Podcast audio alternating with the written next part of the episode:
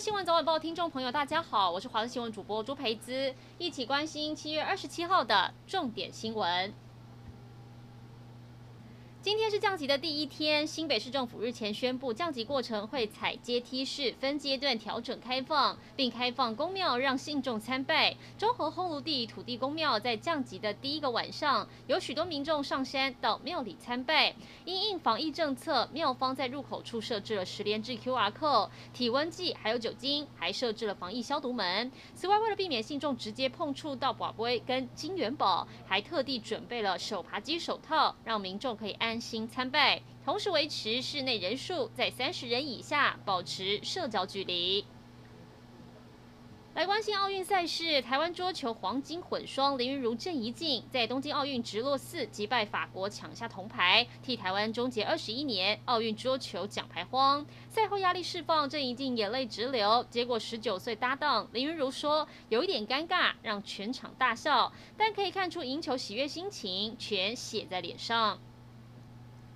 而就在今天下午一点半，女子六十四、六十九公斤级女子拳击赛，来自马祖的陈念琴也将要登场，与意大利的选手对战。为了替她加油打气，陈念琴的爸爸妈妈，还有她从小一起培训的马祖角力队队员们，特别替她录制影片集气应援，希望可以带着大家的祝福上场迎战，为国争光。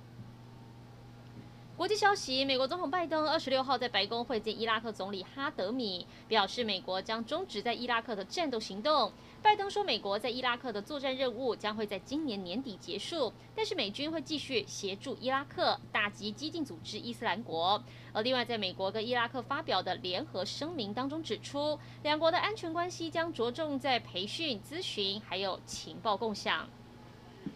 一起来关心国内天气。今天西南风持续影响南部，出现了短暂的阵雨或是雷雨，几率还是很高，而且也会有局部大雨发生几率。由于西南风带来水汽，相较昨天稍微减少，中部苗栗降雨会在白天逐渐变得比较局部，而且比较和缓。其他地区则是多云到晴。午后大台北地区跟其他山区会有局部短暂雷阵雨，山区午后也会有较大的雨势，务必要多加留意。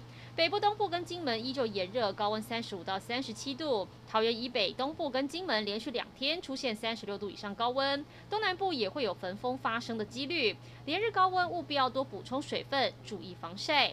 而至于中南部的高温，则是在三十二到三十五度左右。还要特别提醒，台中以北、东南部、恒春半岛沿海空旷地区跟马祖，很容易会有较强阵风。而基隆北海岸、西南部、东半部、恒春半岛沿海跟澎湖、金门也会有长浪发生的几率，海边活动一定要注意安全。以上就这一节新闻内容，感谢您的收听，我们再会。